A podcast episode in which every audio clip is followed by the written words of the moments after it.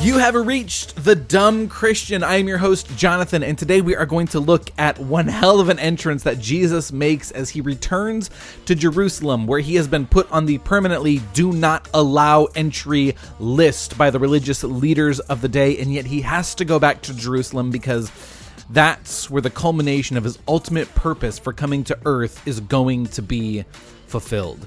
Uh, yeah, and and we're gonna look at this triumphal, well, as the Bible calls it, this triumphal entry, uh, and uh, what is happening as Jesus rides in on a donkey.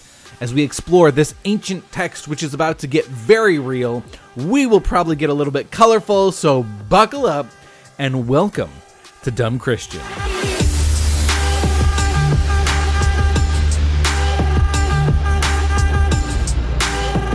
Jesus raised Lazarus from the dead in chapter 11, John chapter 11. And at, at, the beginning of John chapter 12, they throw this big party to celebrate what Jesus had just done, raising this man who'd been dead for four days back to wholeness, life, with no rot, no decay, not a zombie, a real person. And the news about this is spreading like wildfire there's this um, I, I, don't remember the miracle that jesus performs but there's this encounter that people have with jesus in mark and they walk away and they say we've never seen anything like this.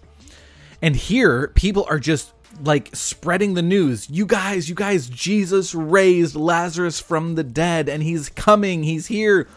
Come meet this guy. And they can't stop talking about what Jesus has done.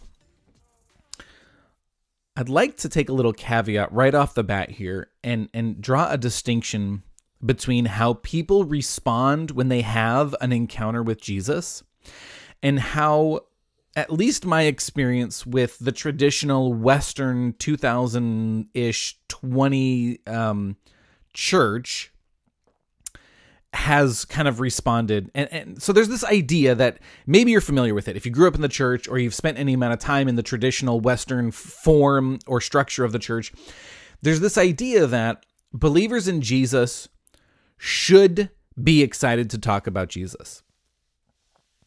And uh, it kind of grates on me, this type of language. We should be excited to talk about Jesus. There's a massive difference between that type of mentality and the and the attitude that these people are embracing right off the bat. It's that they actually had an encounter with Jesus that stirred in them this desire to eagerly talk about Jesus. They can't shut up about Jesus. They just want to tell everybody what he did. And I, I think repeatedly we see that there's this that's the way Jesus interacts with people. That's the way he wants to be talked about. That's the way he wants to be experienced.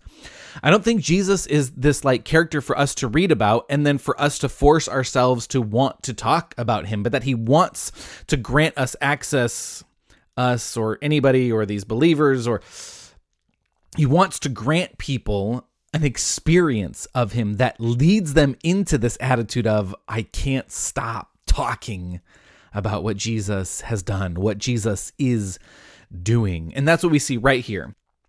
People are coming, they're flocking to see Jesus, and he says to his disciples, All right, guys, we're going to go back to Jerusalem. But Jesus, they want to kill you. You're on the permanently banned list, right? You're, they're not, you're not allowed back. They want to destroy you. And he says, I know. But that's where we have to go for me to fulfill my ultimate purpose here on earth. So they start to make their way into Jerusalem. The crowd that had been gathered at, at first of all, um, Lazarus's funeral, they witnessed the resurrection. Then the crowd grew when people came to have a party about uh, Lazarus's resurrection. Now this massive crowd is getting even bigger and bigger and bigger as Jesus makes his way into Jerusalem people are just flocking to the road that comes into Jerusalem from Bethany. And as Jesus is coming down the road and, and getting closer to town, more and more people flock, and there's a few things that are happening as Jesus enters into town. Your Bible probably has a bold heading that says triumphal entry. We're going to explain why it's called that. They're doing a few things. First, they find a young donkey for Jesus to sit on. So he's walking into town, but the crowd is just so massive, you know, just a few rows out, nobody can see Jesus. So they put him up on this animal. They found a young donkey, put him on it, and he's riding into town, you know, like a pope, like, hi, the, uh, the, um, beauty queen wave. And what they're doing, the crowd is waving palm fronds or like a branch that has a bunch of palm leaves on it. They are laying down their cloaks, their outer garments, which we'll talk about, and they're shouting this phrase Hosanna, Hosanna, blessed is he who comes in the name of the Lord. Okay, what is going on here? The palm fronds first and foremost. This is like um, what maybe you're familiar with if you've spent any like holidays at church. This is the event that we refer to when we say Palm Sunday, the Sunday before Easter, because this event occurs one week, exactly seven days, or like eight, you know, it's one week, Sunday to Sunday, before Jesus raises from the dead. Spoiler alert, sorry. And so it's Palm Sunday. it is Sunday when this event occurs, at least uh, the best way we can understand the unfolding of these events. They're waving palm fronds. I, I, there's a lot of like spiritual layers of what's going on here. But what we're going to try and do is we're just going to try and look at what is happening from a very practical, cultural position without trying to make it super spiritual but there are some things to it that we just have to acknowledge. Palm fronds are they come from the Greek tradition. Now, Israel has been oppressed and ruled by first the Babylonians, then the Persians, then the Greeks, now the Romans. And the Greek tradition of waving palm fronds when a king and an army walk to and through the town is a celebration of the king's victory in battle. This is the picture that we see as they're waving the palm fronds while Jesus enters town. It is this Greek tradition declaring Jesus is victorious. Okay, victorious over what? Well, when they shout, Hosanna, Hosanna, blessed is he who comes in the name of the Lord, Hosanna means, God, please save us. So, waving the palm fronds and shouting Hosanna is kind of like this marriage between a crying out to God. They've been crying out to God, God save us, God save us, and they're waving the, the fronds as a declaration that God has saved us. He's given us victory, and Jesus is the guy who's going to lead us into victory. The Jewish mindset, expecting and anticipating God's Messiah, his Christ, the one he's going to send to, to redeem Israel, but ultimately also all of creation, is there's this expectation that the Messiah is going to be a warrior king. So when they're waving um, palm fronds uh, as a symbol of victory in battle, and speaking out Hosanna, Hosanna, it's this marriage of Jesus is about to lead a rebellion and we are going to follow him into victory and he will be our king. Now, laying down our cloaks. Um attire, clothing attire was a bit different back then. They had underwear, which is was very different to our modern day underwear. They didn't have bras and boxer briefs. They had more like long john underwear. Okay, it was it was like it covered the whole body and is very modest. Um, but you would still wear clothing on top of being fully clothed, and this was called like a cloak or a garment. And this was something that you put on top. And really, in a lot of ways, the way that they dressed was no different then than the way that we dress now, in the sense that I want I'm what I'm wearing is a declaration. I want to show the world who I am. I'm wearing my um, Slipknot shirt because I want everyone to know, you know, that I'm a, a metalhead or a maggot, whatever they call themselves, right? Or I'm I'm wearing a Madonna shirt. Or I'm I'm I'm I wear a shirt that signifies my God, the God of Nike. I worship Nike or Adidas or Reebok, right? Or we wear clothing to indicate I really I worship the God of um you know the wolf crying to the moon and you know those those t-shirts or the space kittens or Beyoncé. And there's all these different types of clothing that we have access to but ultimately what we're trying to do is say to our friends family everyone who sees us hey this is a reflection of who i am. I want you to know who i am and as best you can i'm communicating that with what i'm wearing. That was the same back then. If it was they didn't you know they didn't have logos and uh, pictures of uh, Full House on their T-shirts, but they colors and arrangements and patterns. Certain colors were very expensive it, to use as a dye. It was very expensive to make purple as a color dye for clothing. And so this is why purple is very frequently associated with royalty because only the royal could afford purple. And then there were some less expensive colors that maybe some rich people could afford and then even lower you know down to like dyeing your garments with um red mud and it gives your clothes like a rustic red brown color.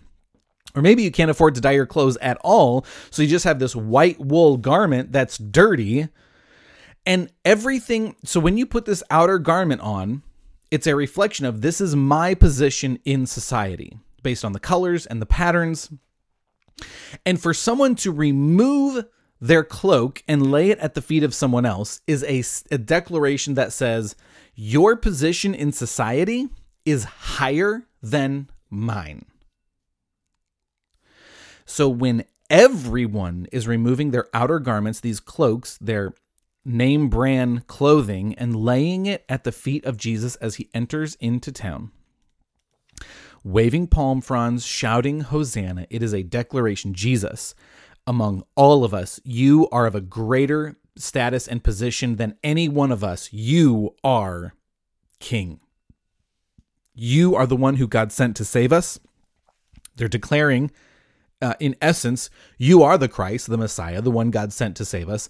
And we are celebrating now your victory as you lead us into Jerusalem and into this rebellion where we're going to be victorious over uh, Rome, really. And that's the expectation of what's happening here. And it's such a significant event in the culture and, and the society of that day that even non Jews are coming to see who is this Jesus guy? What is this that we're hearing about this Jewish fellow? I would even speculate that they're interested in hearing okay, hang on the the king of the Jews is about to cause some upheaval and he's going to do something significant. I want to see what this is about. This is really where the the notion, the title, when when people say King of the Jews, this is that moment where it's like, oh, they've basically all declared he is our king, he's going to save us, He's going to lead us into a new free nation under the sovereignty of God, and He's going to give us that kingdom forever. This is the idea behind their uh, celebration, this triumphal entry. Even non Jews want to see who this Jesus is. Who is this Messiah? Did the God of the Israelites really send someone to liberate them and give them freedom? And so we have this collection of Jews and non Jews who are flocking to Jesus in droves. They want to see him. And it says even the Greeks, the Gentiles, the non-Jews are coming to check out Jesus. And he he kind of gets everyone's attention and he says, Look, I'm not a speculative. I'm, I'm not a specul what? I'm not uh, a spectacle. That's what I was trying to say. I'm not a spectacle I'm not just some showman trying to get attention. I'm not here to sign autographs. I'm not here for selfies. I'm here to tell you what the Father would say and to show you all the things that the Father would do. And a little bit of this is resonating with the Jews like, yes, the Messiah is going to lead us in a godly way as the king, just like they would, they desired for King David and Solomon to lead in righteousness and to lead according to God's good will and his purpose, and that he was going to protect them, give them victory in all these ways. But I'm not here to put on a show. I'm here to just show you what the Father is like because all the ways that you think about, talk about, and interact with the Father are off. Some are way off, and some are off just a little bit. But what you need to understand is the Father tells me what to say, and the Father shows me what to do. Everything that I say and do comes from the Father. And they're kind of like, yeah, okay, okay. And then he says, and I am going to leave soon. Now, he's specifically referring to, he's kind of using some metaphors, euphemism. I don't know exactly what he did say, but the way that John records the conversation is the Son of Man, me, Jesus, the Messiah, I'm going to be lifted up, and then I'll be gone for a while, and then I'll come back. And they say, well, okay, we believe you're the Christ, but we're really confused because the our Bible, the Old Testament of the Christian Bible, because that's all they had up to this point, our Bible says that the Christ remains forever. He's going to establish a kingdom in, in the lineage and the likeness of David, and he will be a king forever. So he can't leave. So you what you're saying isn't quite resonating with us. We understand, but it, it, it's disconnecting a little bit. And then Jesus says, I'm going to die. And this is where he really starts to lose people. Uh, okay.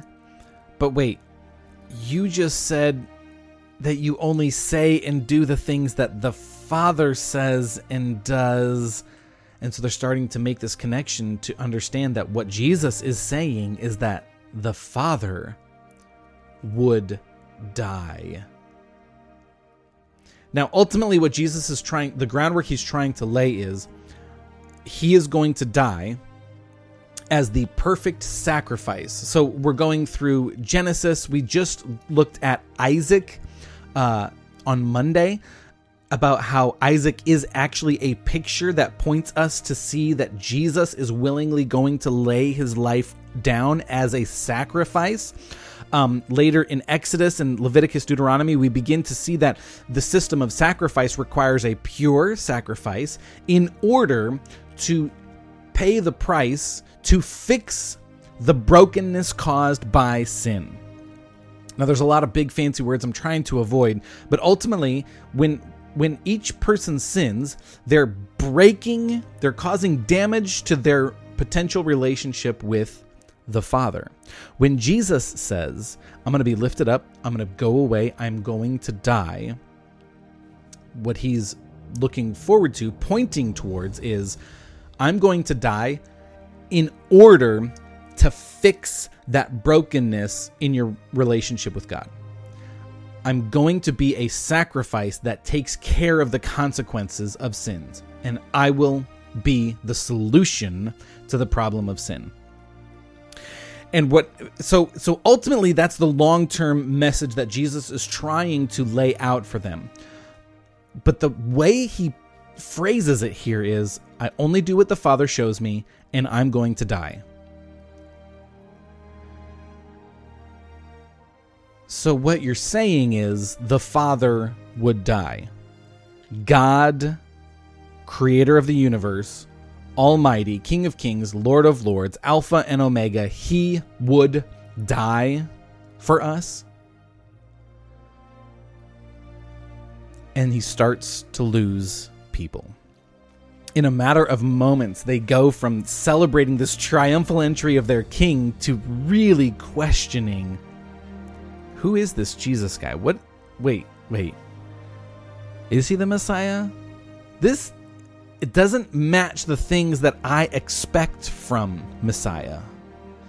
And that's also an interesting uh, note about Jesus is that he does he rarely, if ever, operates in a way that we expect him to. Hmm. That's a, I say we, but really just in general, right? Anybody and he continues to pile on top of saying things that are turning these people away because they're expecting that here comes Jesus, this liberator, this king who's going to give freedom. He's going to judge the wicked and evil Romans, the pagans of the day, and he's going to reward the faithful Israelites who remain. And he starts to speak about this judgment that they think he's going to be involved in. And he says, Look, I didn't come to judge the world. I am not here to condemn pagans and Gentiles and, and Greeks and Romans. I'm actually here to save everyone. The Israelites are so focused on God's going to save us and restore our kingdom and our nation, but go back to Genesis when God is making the promise to Abraham, where he says to Abraham, I'm going to send a gospel. I'm going to send good news through you, Abraham, to bless the whole world.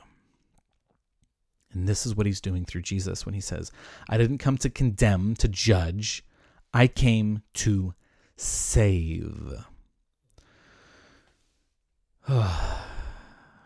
And then Jesus says this thing that I think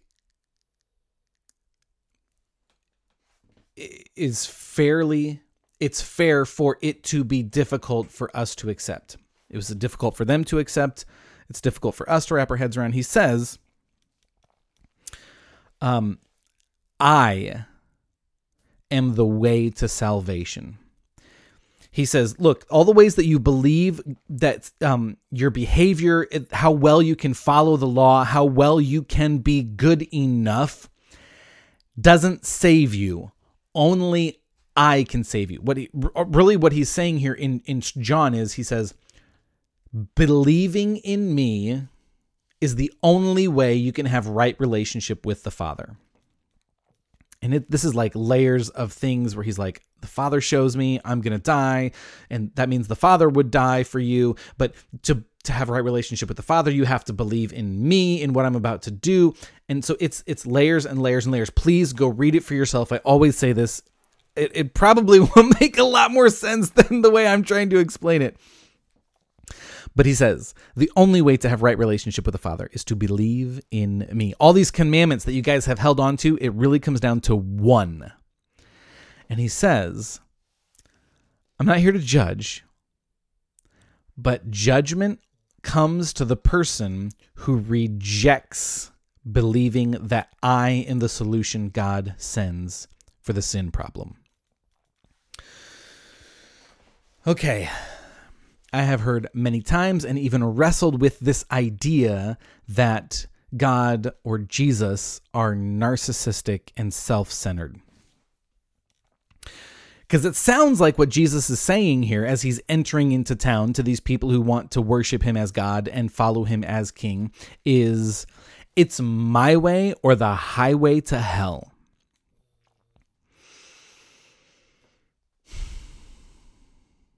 So the argument that I hear a lot of times is, and I've heard this many times, is that God is narcissistic, Jesus is narcissistic, because it's this idea no one can love you the way that I love you. You will only find salvation through me. And yes, that is a that is language that narcissists use. But I guess if you could at least humor me a little bit and leave a comment or let me know if you have a better way that Jesus could explain this. Because if the truth is, no one can love you like God loves you, and no one can save you except Jesus, if that's true, how else can you possibly say that?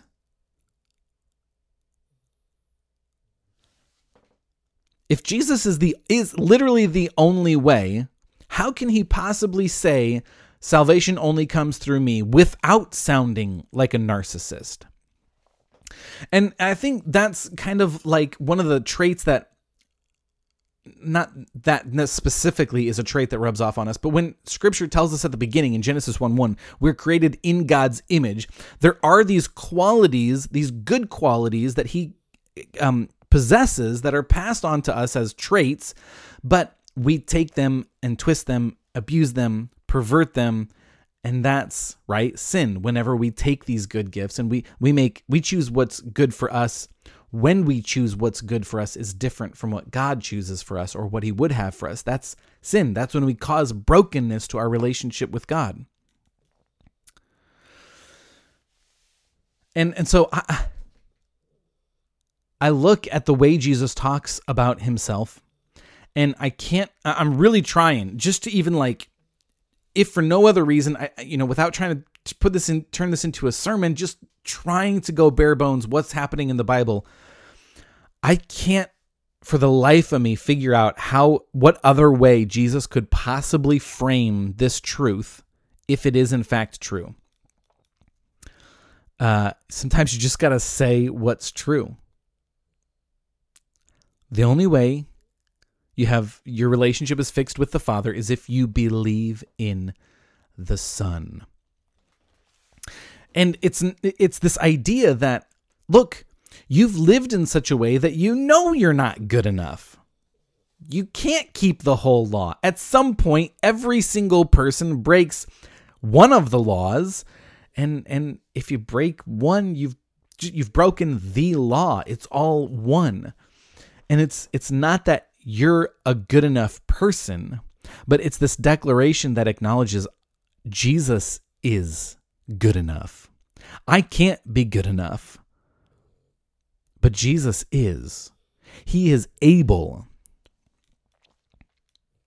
to fix that relationship with the Father, to give us restoration and resurrection. And he's not just this like celebrity preacher who's trying to gain followers. He's got the authority to back it up. He's been demonstrating miracles, healing the blind, raising the dead. This guy knows what he's talking about. And he says it all comes down to one commandment believe in Jesus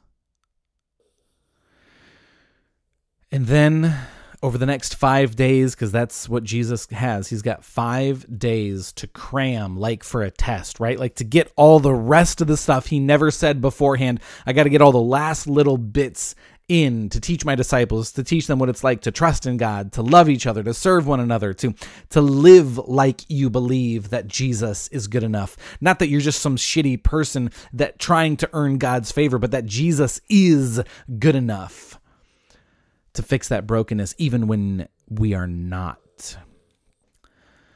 And then what happens after this in the Gospel of John is that John is going to take the next five chapters to cover just a few hours of Jesus' last moments before he is illegally arrested, illegally tried, and illegally crucified.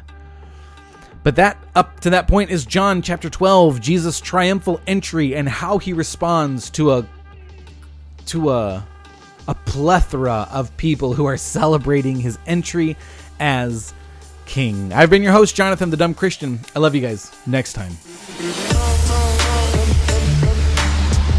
And that is what a triumphal entry looks like when it comes to a king who never colors within the lines, right? Uh, be sure to check us out on YouTube, Dumb Christian Podcast. We got exclusive content coming up on there. We're trying to put out more. Uh, we also have some new fun things in the works that will keep you guys posted. So stay on the lookout. Hit subscribe, like, share this with your friends and family so you don't go on this journey alone. Ring that bell so you know when new stuff comes out. I love you guys. I'll catch you later.